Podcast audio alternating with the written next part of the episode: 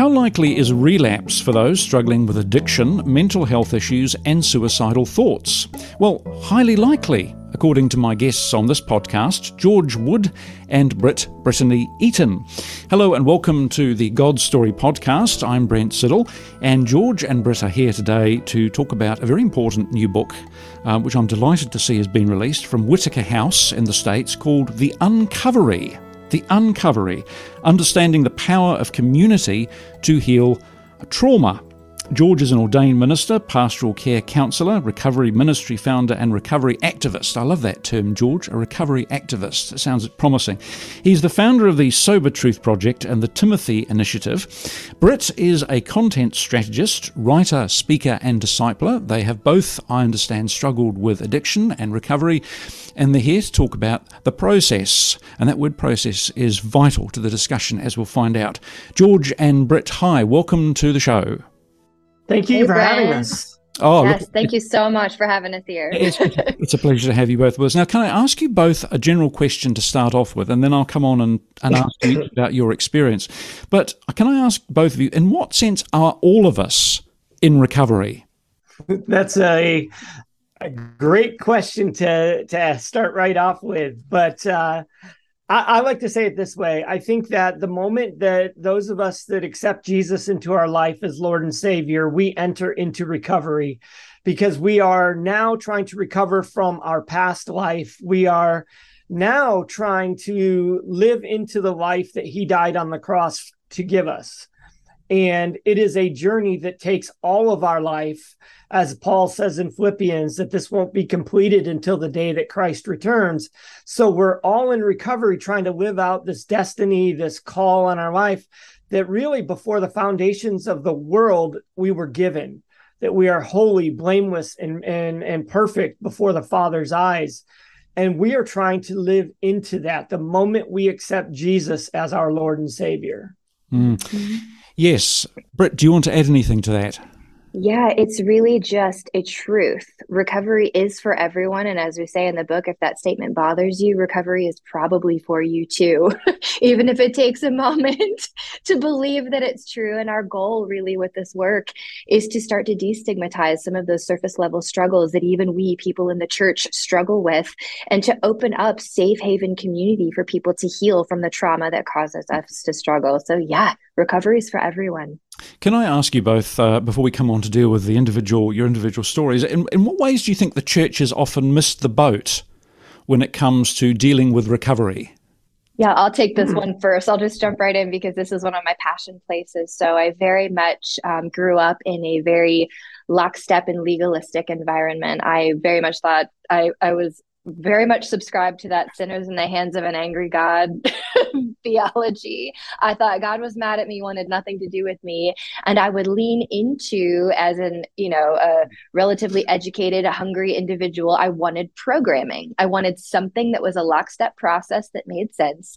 The church is brilliant at coming up with programming. We have discipleship programs. We have curriculum that pastors can just buy and teach in their own unique way from the pulpit. We are so good at creating programs, but we are so bad at walking alongside people in the intimate um, and unique ways that Jesus did.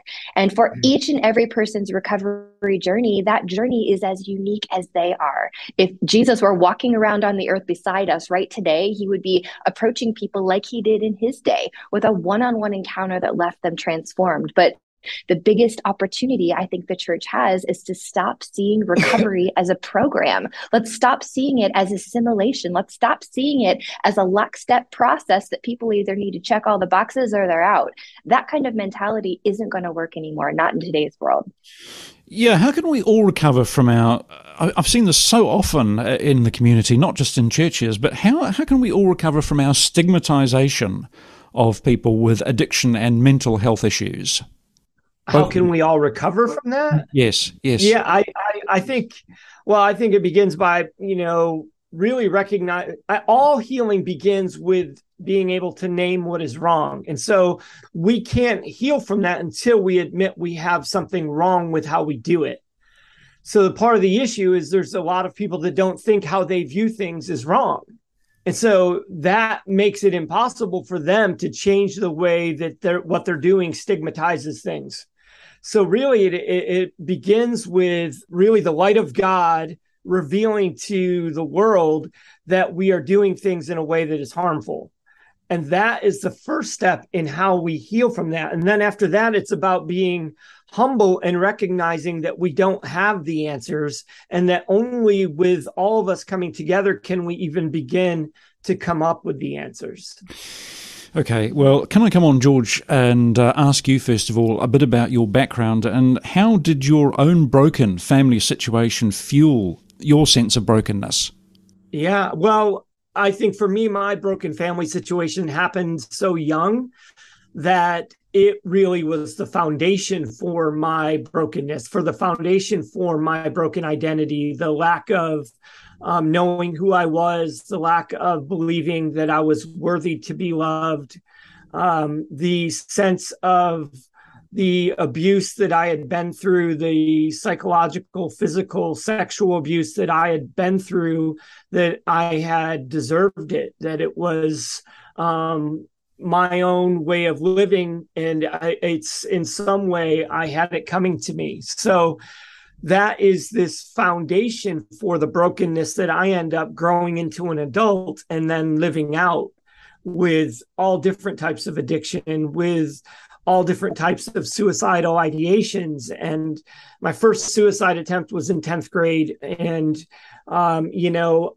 there was six of them throughout my life. And some of them even came after I knew Jesus. So when we have this broken identity, when we have this uh, sense of um, not being able to understand who we are and what we're actually worth, then there is no depth that we won't sink to. There is no pain that we don't think we deserve. Um, and there and there really is no destruction that we're not headed towards. To what I think you've probably already answered this, but to what extent, George, has addiction been an ongoing battle for you? Well, it is to this day. I mean, I can sit here today and tell you that I have 16 years sober today as a matter of fact, ironically. so but, well done.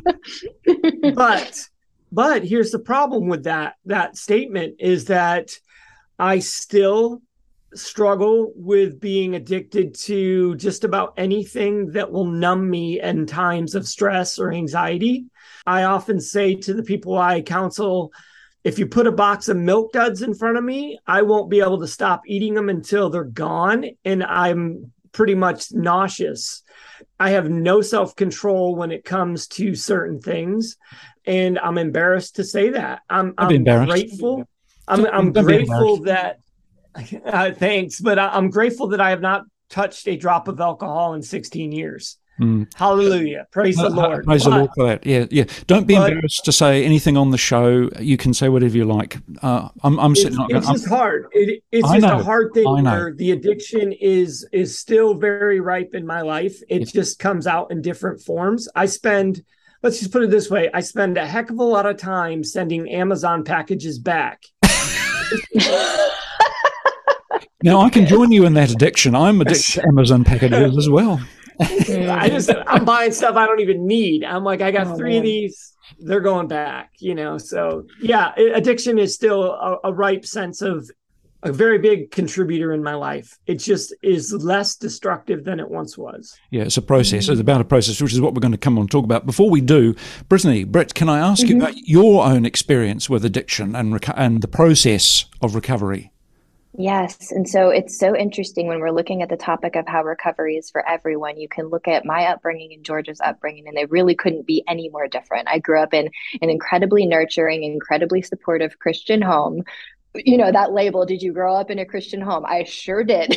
we checked all of our boxes. We were there every Sunday, every Sunday night, every Wednesday night, every Thursday night for choir practice. We checked all the boxes. So does that make, it, in, does that make it worse or better?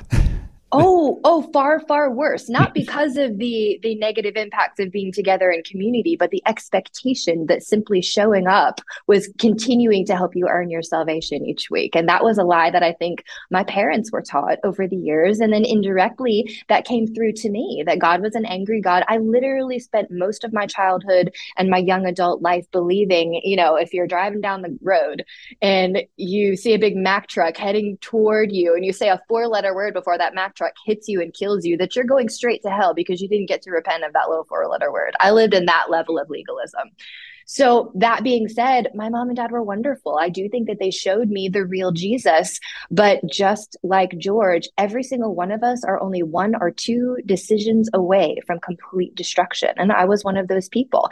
And because I had been in the church for so long, I got really good at hiding my problems. I looked perfect on the surface. I looked like this little Sunday school girl that had it all together, the perfect family, the perfect little upper middle class white bread package. But if you got under underneath the surface if you knew the depression that i struggled with the anxiety that i struggled with my my lack of self-worth how i did not remotely know who god was and so i couldn't possibly know who i was that was what led me into a cycle of destruction interestingly about the same age that it happened for george. Like early in my teen years i got very promiscuous. I got, I got very you know interested in experimenting and just jumping around doing all kinds of things. And i too had an attempted suicide at 15 now, I will say there were some radical bootstrapping behaviors that happened for me in my own journey. I, I, I tend to do things all the way. It's one of my biggest problems. I'm, I'm a perfectionist and I will show up. If you give me a, plat- a platform to move forward, I will absolutely check every box on it. Um, and so I boot my strap myself through high school, got through. Everyone was so proud of me that I chose life. I, and then I I went over and above, joined the Marine Corps. I went to college, got my master's degree, got married, had the baby, did all these successful things. I had, you know, a 15 year successful career in the corporate world.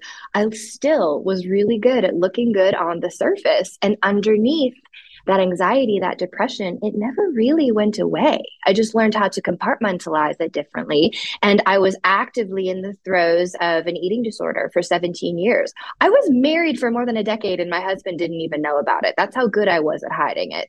So when we look at things like addiction, like compulsive behavior, things like that show up on the surface, it's really not just for those people who had oh this horrible lifestyle oh the generational curses and all of this kind it is for anyone who is struggling. And if we were honest and really wanted to admit to ourselves the things that we struggled with, if we could admit it to ourselves and admit it to even one other person, we might realize the stigmas that surround some of this stuff have no place, especially in the church.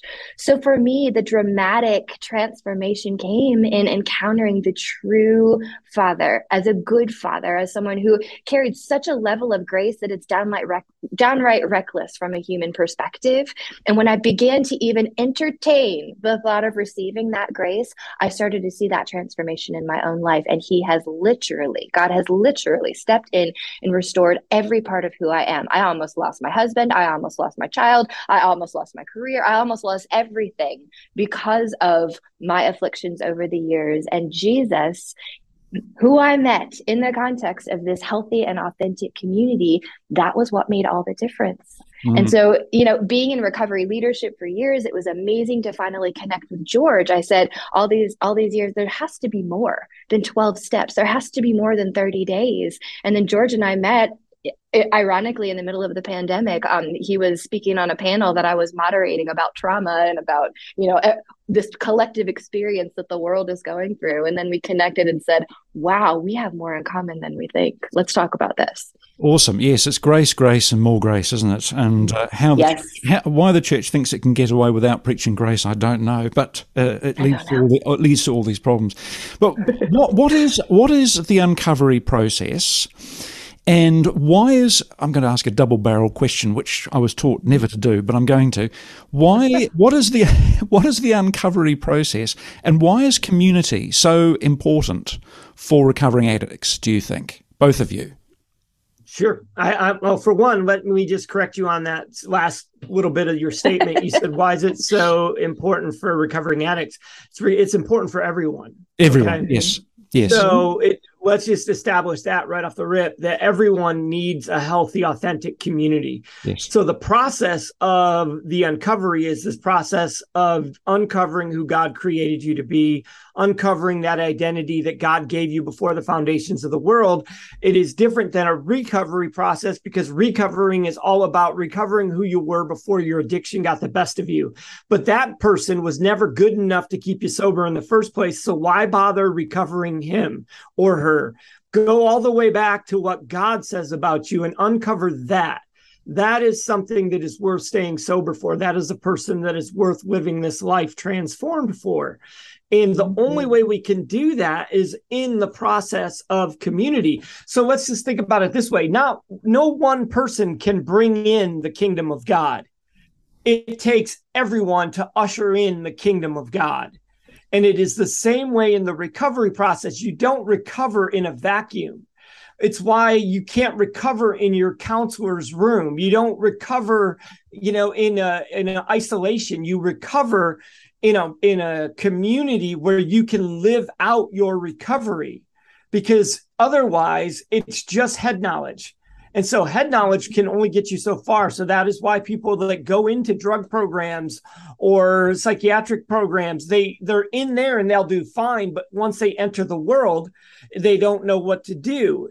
And and it's honestly it's similar to prison. It's like a guy is great in prison but once he gets into the world he doesn't know how to interact with people because he's been taught to only interact with fellow prisoners so we need to understand that we have to walk out all of the gifts of salvation together it's like the fruit of the spirit it's like you, you can't walk out the fruit of the spirit alone right? It's like if part of the fruit of the spirit is forgiveness, why need somebody to forgive? If uh, if it is love, why need somebody to love? So it's the same thing. So authentic community is where we live out life. And I don't think we have a whole bunch of authentic community happening in our churches, anyways, which is why it is all about everyone and not just the person struggling with addiction. It's it's all of mm-hmm. us that are entering into this uncovery territory.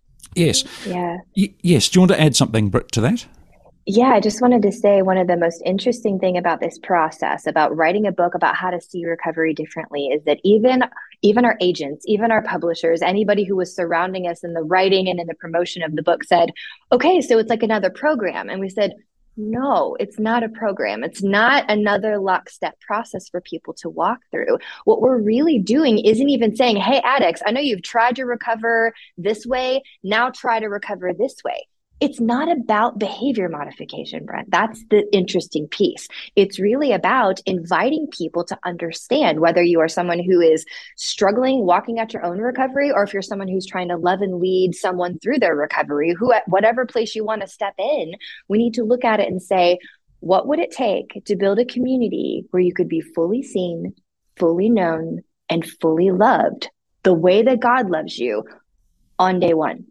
You don't have to earn that position. You don't have to earn that place. And you also don't have to sit anonymous until you're comfortable with it. You can be fully seen, fully known, and fully loved on day one. And then the bigger piece is what if people knew they belonged before they ever behaved? They belong, they're welcome, they're safe here. So we are encouraging people go find this community. Like, go find it. It needs to be there. And if you can't find it, start by going and being it for even one other person. Be the kind of community that you want to see, a place where people can come and be safe to authentically share their struggles so they can have an opportunity to even ask, What's underneath all of this? What is it that's causing me to struggle in the first place? And unpack their stories without shame. Mm. This is something, wow, the church is so uniquely positioned to do this. And yet, out of fear, we just don't. We do the things that are clear and black and white and easier. Yes, mm-hmm. yes. Can I just ask you both what what actually causes addiction? Because you've got some fascinating material in the book on this. Yeah. Well, that's a, a great question because it's also one of the misnomers that we're trying to really break, which is it's not choice, right? So for so long, people have just thought that a person ends up a drug addict because they make all these bad choices. I can promise you that I've been strung out on heroin and I did not, that's was not my choice. Okay. Mm-hmm. I didn't want to be shooting drugs into my veins. I didn't want to be living under a tree somewhere. Okay. So to think that it's just simply choice, it, it's not. At the heart of addiction is trauma so what we the question we need to ask people is not, you know, what do we, need to do in order to get you to no longer use? We need to start asking why did you start using in the first place? Because that's where we will find our answers to the problems in which we seek. Not how do you stop somebody from doing something, but why why did they start in the first place? And always now every person that goes through trauma may not become a hardcore drug addict, but every hardcore drug addict did go through trauma. That is without question. And and everyone agrees on this. But most people still end up in the realm of choice. How do we help people make better choices? And the reality is, you've got to go back to that trauma. You've got to go back to what it was that caused them to go and find a different way of coping that was unhealthy in the first place. And it's there's not some gene that's an alcoholic gene there's not all these different things that they've pursued over the over the years there's variations of things but at the heart of it always is trauma Mm. What do you both say to uh, someone uh, who we hear this often uh, in Christian circles and other circles? Uh, oh, it's all a matter of faith. You just have to have faith to believe that God will heal you, and the healing is automatic, and the healing will last forever. And if you don't, if you're not healed automatically when I say so, then you haven't got enough faith. I've actually heard that said from uh, pulpits. Yeah. Mm-hmm. And, and and it's a total load of nonsense. What what what, yeah. what, is, your, what, what is your reaction I, to that? I think it's really I think it's really important to understand that God is Jehovah Rapha. He is our healer and he always heals. But he doesn't often heal in the way that we think he should. And so, if we are stepping out in faith, saying we have faith for healing, we need to also have faith that God's process for this healing, the way in which He wants to uniquely show up in someone's situation, may not be what we had in mind. It may not be the prettiest kind of deliverance. Like we had a section in the book where we actually unpacked the different ways that Jesus healed blind eyes. Sometimes a touch was all it took. And then the next day, he's like throwing mud in some dude's eye. Like it's Spitting real weird. And they'll spit on people. And it's like, what? And, and that's not very church appropriate. That's not really can we suggest that? Can we suggest that to some of the televangelists that they start spitting on people on camera? No, I mean it would it would probably increase the the viewership. I'm sure if we did it that way. But right. the biggest hmm. piece is we have to sometimes transcend what we think is a surefire thing and also what is church appropriate? We need to step outside of that and say what does really being raw real and authentic with one another look like? And then what is healing really going to take? It's not just going to take a person being brave enough to articulate the real struggle that they're dealing with. It is going to take a collective bravery for all of us to be willing to step up and say do you know what? I not only see you and i hear you I love you and I am moved with compassion for what has happened to you, not looking at it and judging someone else's trauma. One of the things that George taught me through the process of writing this book is that trauma isn't something that happens to you. It's not trauma is something that happens inside of you because of what happens to you. So really, we have no right to look at anyone and say your trauma is not valid. What you're doing right now, it's a sin issue. And if you would just repent, you would be set free. If you would just receive the healing, you would be set free. If you just had enough faith, you would be set free. It's junk. And let me tell you the honest truth. I I believe in instantaneous miraculous healing and delivery. I have seen it. I have personally experienced it. I cannot deny it. I'm believing for it. Go after it. But as leaders or as people trying to love and lead people through their recovery journey, have enough sensitivity to know when God might have a different idea in mind than you do. Stop like beating a dead horse. I hate that expression, but seriously, stop doing that. Take a step back and ask God, what else would you have us do in this situation? You might be shocked at what he says. Mm. Yes, can I ask you in the in the short time we've got left about the Sober Truth Project and the Timothy Initiative, and uh, where can and where can people find you on the net? How can people contact you on social media? On the, I love that on the net. On the net. yes, so cool. throw your net and you shall catch me. I love it. yeah, but uh, yeah. So Sober Truth Project is really um, the birthplace of the book honestly it is a online digital platform that tries to change the messaging around mental health addiction and suicide prevention tries to help people understand the bridge between science and faith and a better way that we can walk with people through their issues through education empowerment enlightenment and trying to destigmatize the way that we've um, viewed these these processes all along. And so um, it is more of a, a, collective movement trying to help people see things differently and understand recovery differently. Um, the Timothy Initiative is an organization I founded uh, 12 years ago that works with men coming out of addiction. And that is the, really the precursor of where I learned everything that's in the uncovery, where I started to have men see three and a half, four, five, six. I have men that have 10 years clean right now. And so on average, my men make it to three and a half years clean. And um, 90% of the people that, that walk in our doors do that. So how is it that most recovery programs are really at two people out of every 10 make it a year when I'm seeing 90% of my people make it to three and a half years. And it's really through living out the principles that we see in the uncovery, the principles of authentic community and love and in grace and just hope that we surround one another with. Um, and you can learn more about both of those organizations on the web with um, at sobertruthproject.org or timothyinitiative.org. And you can also find me on the web at georgeawood.com. And on there, I offer, you know, my insights into, you know, counseling and pastoral care and all of the different ways that I'm available to help people learn. Mm, very good. The book is from Whitaker House in the States. It's called The Uncovery Understanding the Power of Community to Heal Trauma. And uh, we've been talking to George Wood and Brittany Eaton. Thank you both so much for your time. Thank you for your honesty and thank you for your uh, bravery. And God bless you both. Thank you so Thank much you. for having us. It's been, awesome. it's been an awesome discussion. Thank you both so much. We really hope you've enjoyed this episode of the God Story podcast. If you want to help us make more great episodes like this one, you can head over to our Patreon page and become a God Story podcast supporter. You'll receive our undying gratitude, plus a few bonus goodies for your ongoing support. Just visit patreon.com slash godstorypodcast. That's P-A-T-R-E-O-N dot com slash godstorypodcast. As always, you can get in touch with us via our website, godstorypodcast.com.